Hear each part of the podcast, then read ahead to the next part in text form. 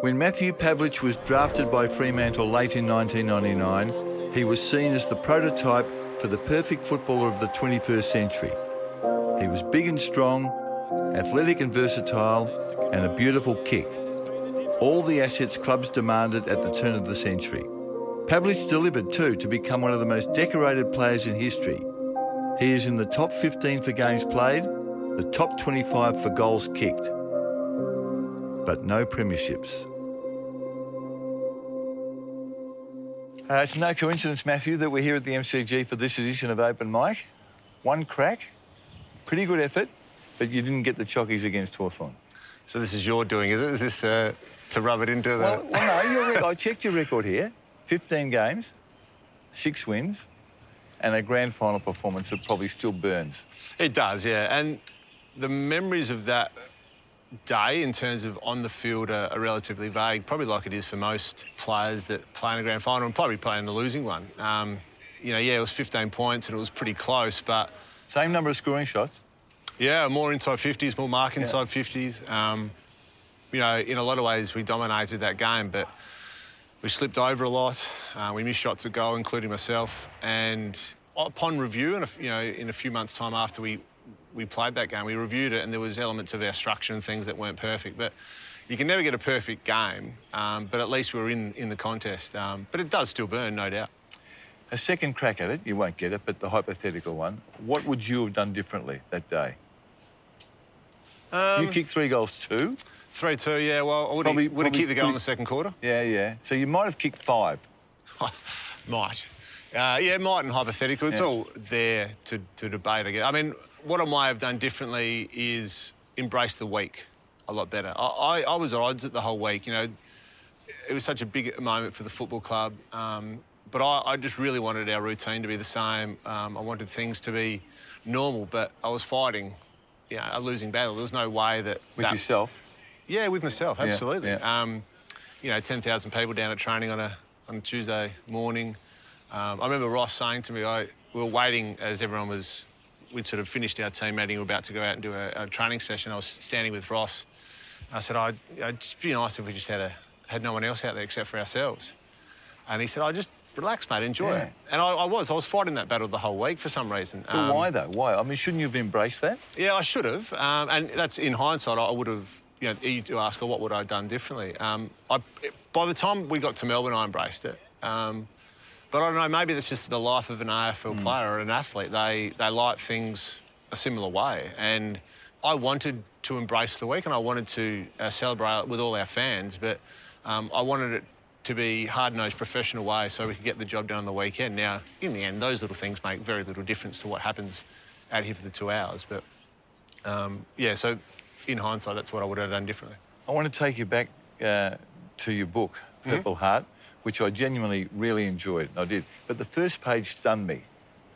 You told us about what happened on grand final morning. You're in your hotel room. You're an hour from getting on the bus to go to the MCG to play a grand final, and you're in tears. Yeah, it's hard to explain. Um, I think I've counted my hand maybe once or twice. I've cried that you know twice in 20 years. Mm. Uh, once when my grandfather passed away, and another time was after a prelim final um, in 2015. Mm. That morning, I like sort of normal routine, sort of got got up and going, and I was in the hotel room, um, just listening to some pre-recorded music, and um, you know, just sort of chilling out until we were ready to go. And um, these a, a, piece of music and some words in the background came across um, you know, the iPod, and, and essentially it was talking about, um, you know, you not being good enough, people doubting you, you being challenged, um, you know, people around you sort of doubting, you know, why things remained a certain way or why you didn't succeed or whatever. And for, for some reason, just sort of hit me. And um, I think it was just, you know, sort of that nervous tension and that emotion building up to the game. This was something that was, you know, sort of stored away that I hadn't listened to for a long time, and it just happened to be playing, so I just let it play. If I look back on it, I think that I wanted it, I wanted to turn it off, but for whatever reason, I thought it might sort of engage some emotion and you know start building me up that way. But it was a weird experience. It wasn't a long sort of. No, but, but you said in your own words in the book, you, you cried. I mean, yeah. you weren't just misty-eyed, you cried. I did. And those things about this is the part that intrigued me. Given you obviously wanting to be in a positive space, you said things like you were reminded about people who'd said you'll never make it, Yeah. you don't want it enough, and you play for a shit club. Yeah. And Well, I was amazed that you would sort of let that come across your psyche Yeah. at that time. Well, I think I was trying to, you know, bottle all that and use as emotion and energy for, for a few hours later when we'd run out here and, and let it all go, let it all hang on, on the biggest day of my career and the biggest day of, of our club's career. So um, I often in my career used, you know, things that were external as motivation.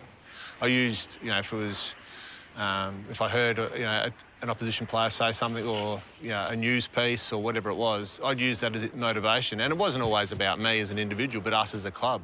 Um, you know, sometimes it can't always be intrinsic motivation. Generally speaking, over the 17 years it was, it was me, you know, going, this is what I want, how do I achieve it, be dedicated and go and do it. But it's important, I think, as an athlete, to grab anything you can at various stages and use that to be as best you can be. Did you have a roommate? No, no, by that stage we were... Captain gets the room. No, no, all, all players are by themselves Yeah. at that stage. So. Did you tell Ross before the game? No, Tell anyone? no. I might have told Lauren, my wife, uh, later that night. How did you feel when you when you're there? And I mean, crying sort of just comes naturally. You don't say I want to cry and start to cry. When you had the tears and, and this I sort felt strange because I hadn't done, I hadn't cried in probably 15, 16 years. twelve So- years, you said in the book, since your 12 years? grandfather died. There you go, Yeah. 12 years. So um, I found it strange, firstly. And then I think I just let it wash over me, Mm. let, let, it, let it happen and just, you know, embrace the moment, which I didn't Yeah. do in the week Yeah. earlier. One of the great mysteries of my time in football is that neither Adelaide team, Adelaide or Port Adelaide, took you when you were 17 and they had they had a claim. They, they could have I taken was 16, yeah. Yeah, yeah. Uh, so Brian Cunningham, who's the Port CEO, is Dad's cousin, Mm. and they grew up together and you know really close. And on the way, so that I was 16 going into year 12 uh, at, at that draft in '98, and Dad had a call from Brian on the way home from the draft saying, "Oh, you know, almost apologising to Dad, saying we, we didn't pick him up. Um, these were the reasons why. Um, do you mind if I pop around and have a chat?" And so it was, a, it was a pretty interesting time to be a part of, as particularly as a 16-year-old. Yeah. It was it was You would have been impatient. You would have wanted to be taken by either one of them. Definitely. Yeah, Yeah. yeah. Well, I'd actually done some work experience uh, down at Port Adelaide um, for a week, and you know, I, in a lot of ways, probably I was a Crow supporter, but felt because of the connection with like, Dad was a huge Port Adelaide supporter growing up. Brian was there. Um, you know, there was other connections that I had, so I would have loved to have been able to play at that stage for either club. Kane Cornes, uh, a premiership player at Port Adelaide and a close friend of yours growing up, said that Port would have won two or three more premierships had you played with them. Now, you're hardly going to sort of say, yeah, exactly, but that's his view about what would have happened. He could. He said it's the biggest stuff up in recruiting in his time in football. Uh, it's convenient for Kane to say that, it's nice for him to say that, but um, it's not a view that I hold. I, I think. Well, you must have felt that when you when Well, not, I don't hold the view that I would have um, assisted them winning premierships. No, no, My but- view but- would have been that I could have been um, a pretty good player for them. yeah.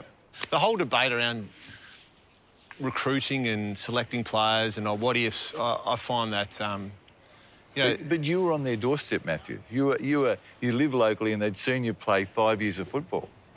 yeah, well, I mean, maybe you weren't a punt, were you? a punk. A punt. No, you might have been a punt. Maybe that's why they didn't pick me up. Um, well, I think any time you. Back then it was you can only take one 17 year old. So yeah, that's a punt. Okay. I think it okay. is, yeah. All right. Isn't it funny? 12 months later, according to Damian Drum, your first coach at Freo, your mother rang and begged him not to take you in the draft. Yeah, that's right. Well, it started even earlier than, than the phone call to Damian. Um, I'm not sure if Mum called the coach directly. In fact, that might be stretching the truth a little bit. But Well, Drummy spoke to you, he said.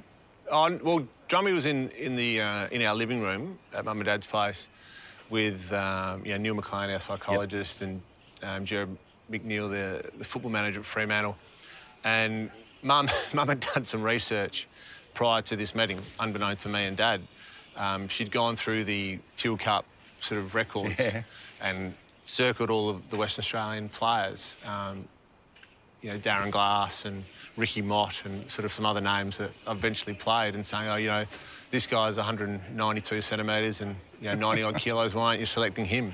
It wasn't the best thing for mum to do in, a, in an interview with um, my prospective employer, but um, I appreciate the fact that she wanted her son at home.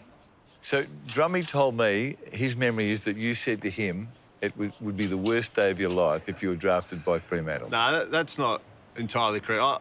I, um, it was less than ideal. I didn't want to go to Fremantle. Absolutely. Where did you want to go? Oh, it's one of the Adelaide clubs. You Definitely. didn't care either one of those.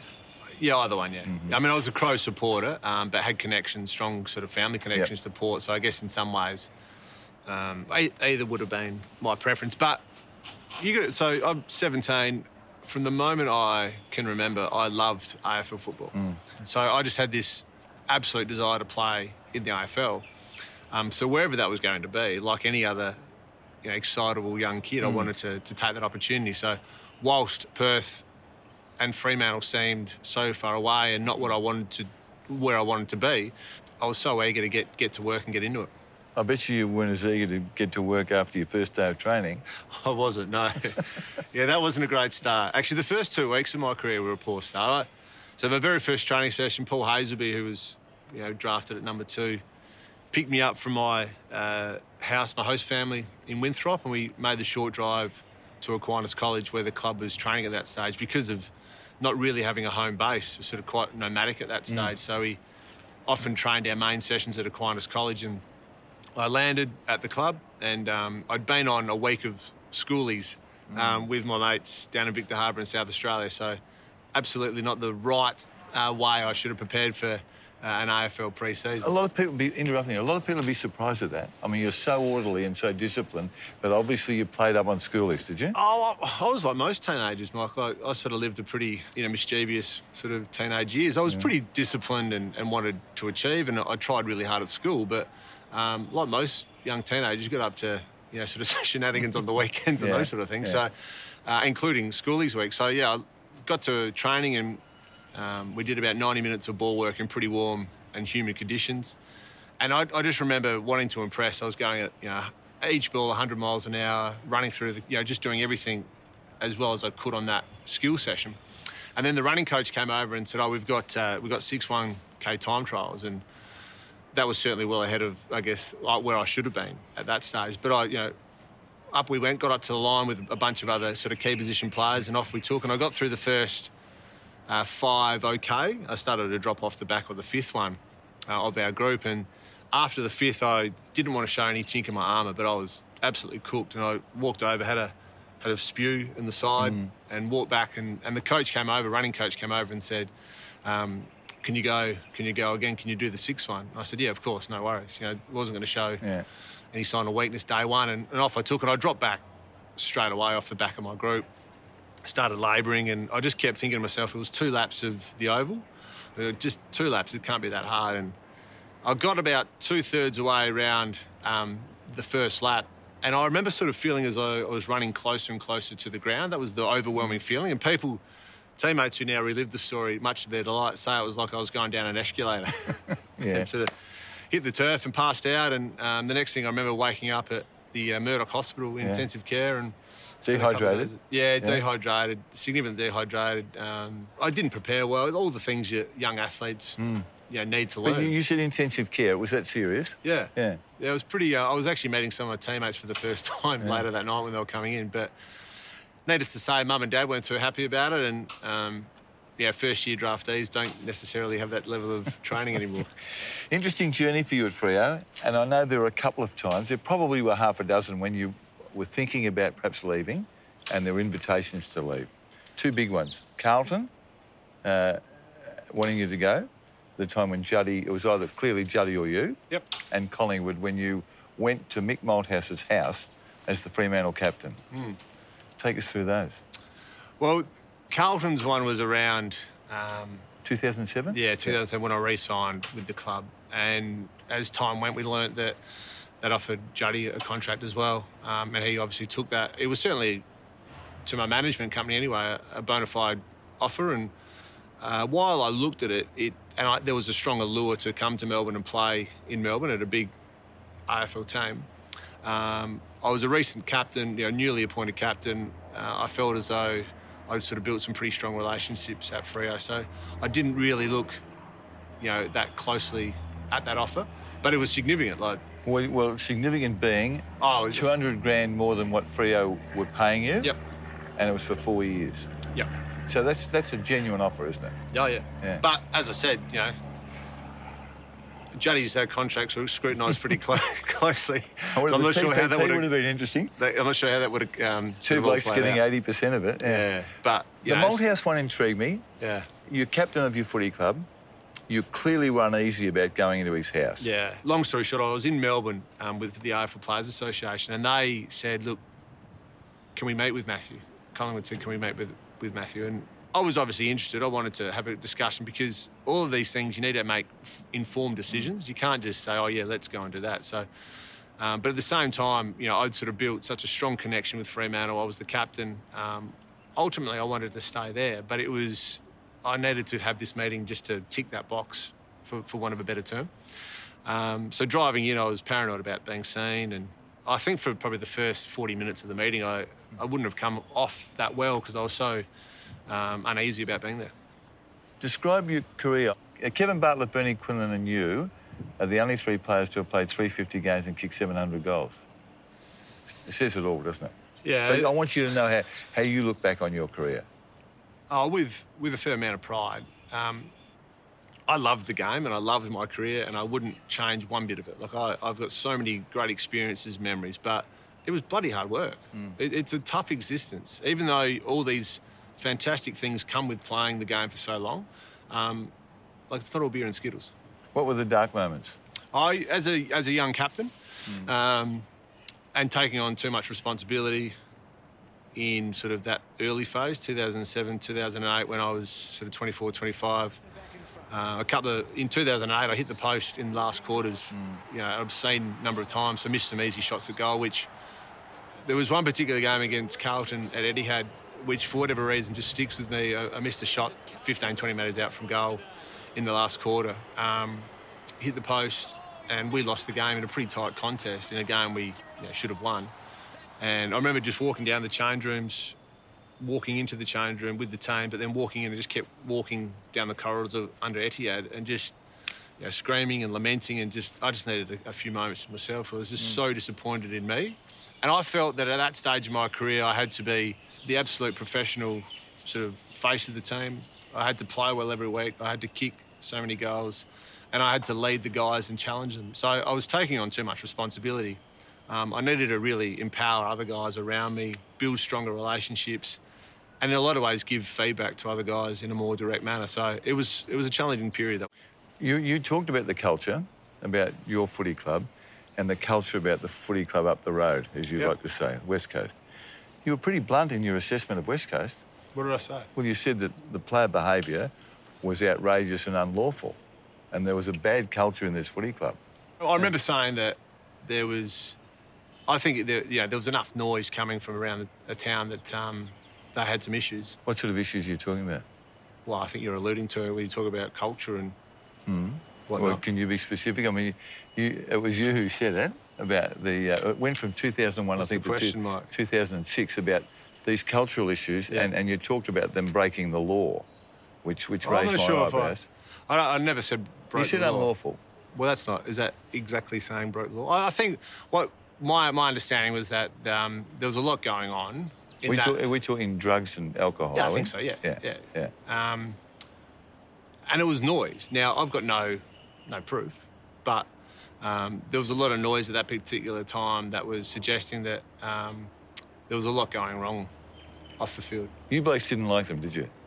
The Dockers Oh. didn't like. Them. I mean, you said that early, they, early in you my said career, yeah, definitely. Yeah. Oh, early in my career, there was um, Freo had the previous Western Derby in 1999 won their first Derby after you know a big drought, and there was a sense that um, you know tides turn, we'll be okay here. And then we got we went out in the first Derby that I ever played and got beaten by 117 points. Scotty Cummings hit 10, and it was an ugly night. And the, the second one, the, the, the demolition derby that year, 2000, it was like line in the sand. Like a lot of the senior players at that stage felt disrespected. Um, you know, second class citizens, and that a number of not necessarily they're great players because I think any AFL player will admire great players who have been all Australians, premiership players, best and fairest. Like that's fine. They can. I think they respected them, but there was other players that were living off the back of those coattails. and, and it rubbed our players the wrong way. Our senior called Hmm. the wrong way. Well, you did. You said you guys thought that they were arrogant and that they were bullies. So we get to the eve of the demol- yeah. demolition derby. Who drove that? Was it Drummy that said we need to make a Oh, statement? there was an undercurrent of, of the players. Uh, Both teams had had an unsuccessful year, so you know it was a. If there was ever going to be a, a boiling point, or a, you know, it was going to be that game because it was, I think, the penultimate game of that season, and it was right. Let's get this on, and and Drummy let it happen. So respect came ahead of the four points that Yep. day, didn't it? Yeah. Unfortunately, in that example, we got both. You uh, you were a boy. You were playing. You, how old were you? Eighteen, weren't you? 18, yeah. Yeah. Playing fullback. playing uh, fullback. Yep. Michael Gardiner. Yep.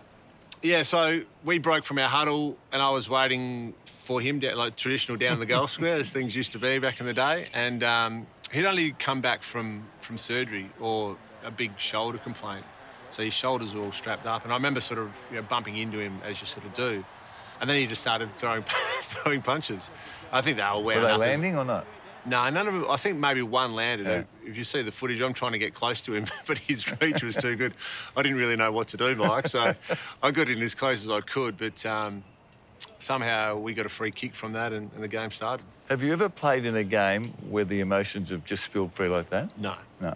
I know you wouldn't be scared in a physical sense of going for the ball, but were you, fe- were you fearful of things just really going haywire? When the second, there was a big melee early on that the half forward flank, um, Subiaca side of the ground. That was a moment I was like, gee, this, like, this is really going to erupt here. You know, there was big haymakers thrown. It was just, it was quite incredible to be a part of, really. Um, and I remember sort of getting there thinking, just what am I going to do? but, but, you know, it what was. did you do? I think um, from memory, Blackie, Heath Black, and Ben Cousins were having a bit of scraps. I thought I might just go and help Blackie out. But um, by, by the time I'd got there, yeah, it sort of dissipated a bit. But uh, it was pretty. It was pretty severe game. You mentioned uh, Ben Cousins. Do you know Ben Cousins? Yeah. Yeah. Well, Not well, no.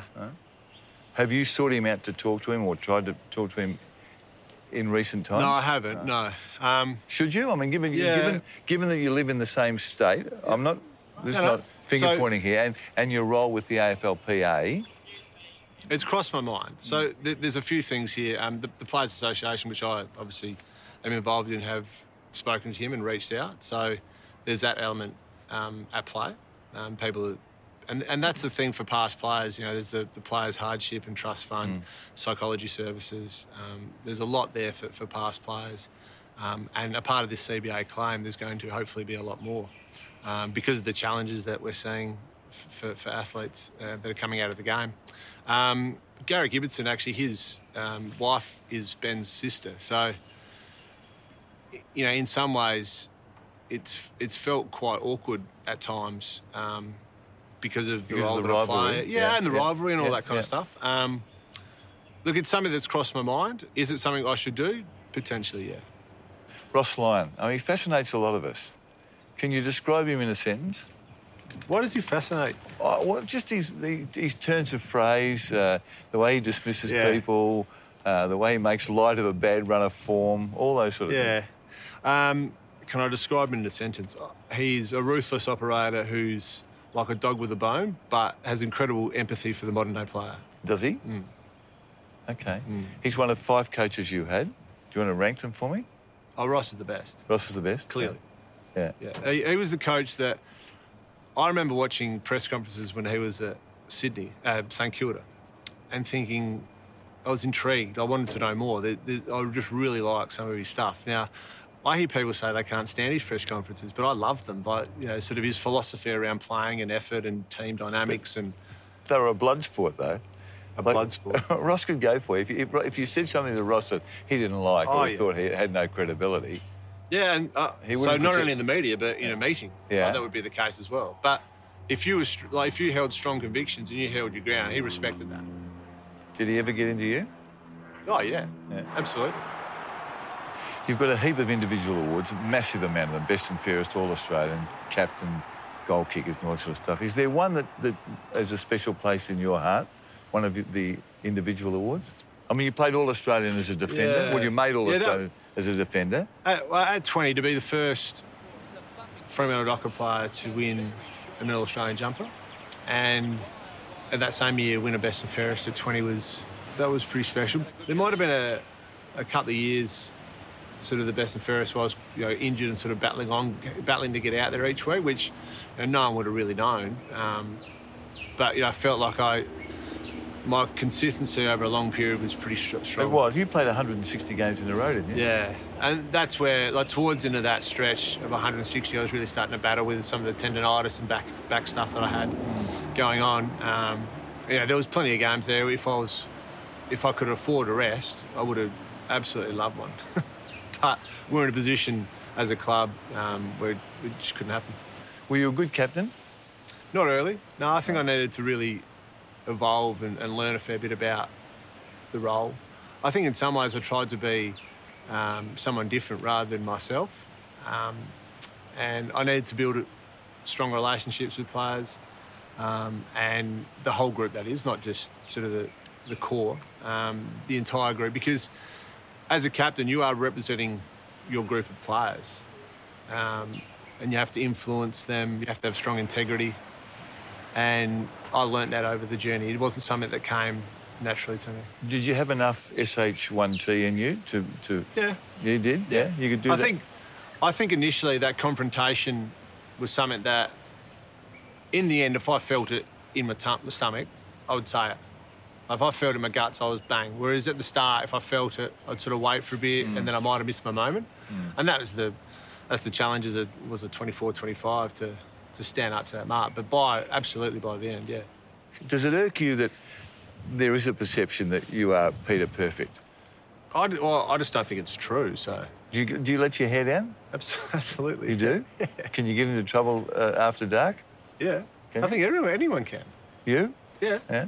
Okay. Why, why, why is it that view? I wonder.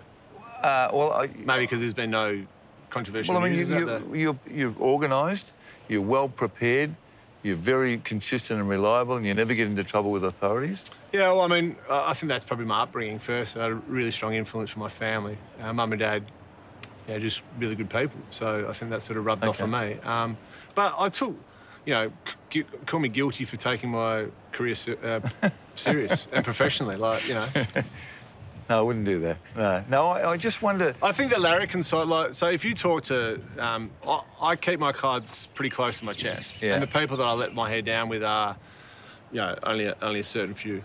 You know, Okay. I'd be more than happy to be at some dingy old pub, let my hair down with my with my good mates And a dozen school. beers? Absolutely more. Okay, more. You're good out of that, yeah? Good boy, good boy. It's great to see you. It's been a stellar career by any standards, and we all acknowledge that. Uh, you're entitled to be very proud of it. You didn't get the flag, but you got everything else that the game had to offer. Nice to see you, Thanks, Matthew. Mike. Cheers. Thank you. This has been a Fox Footy production. Part of the Fox Sports Network.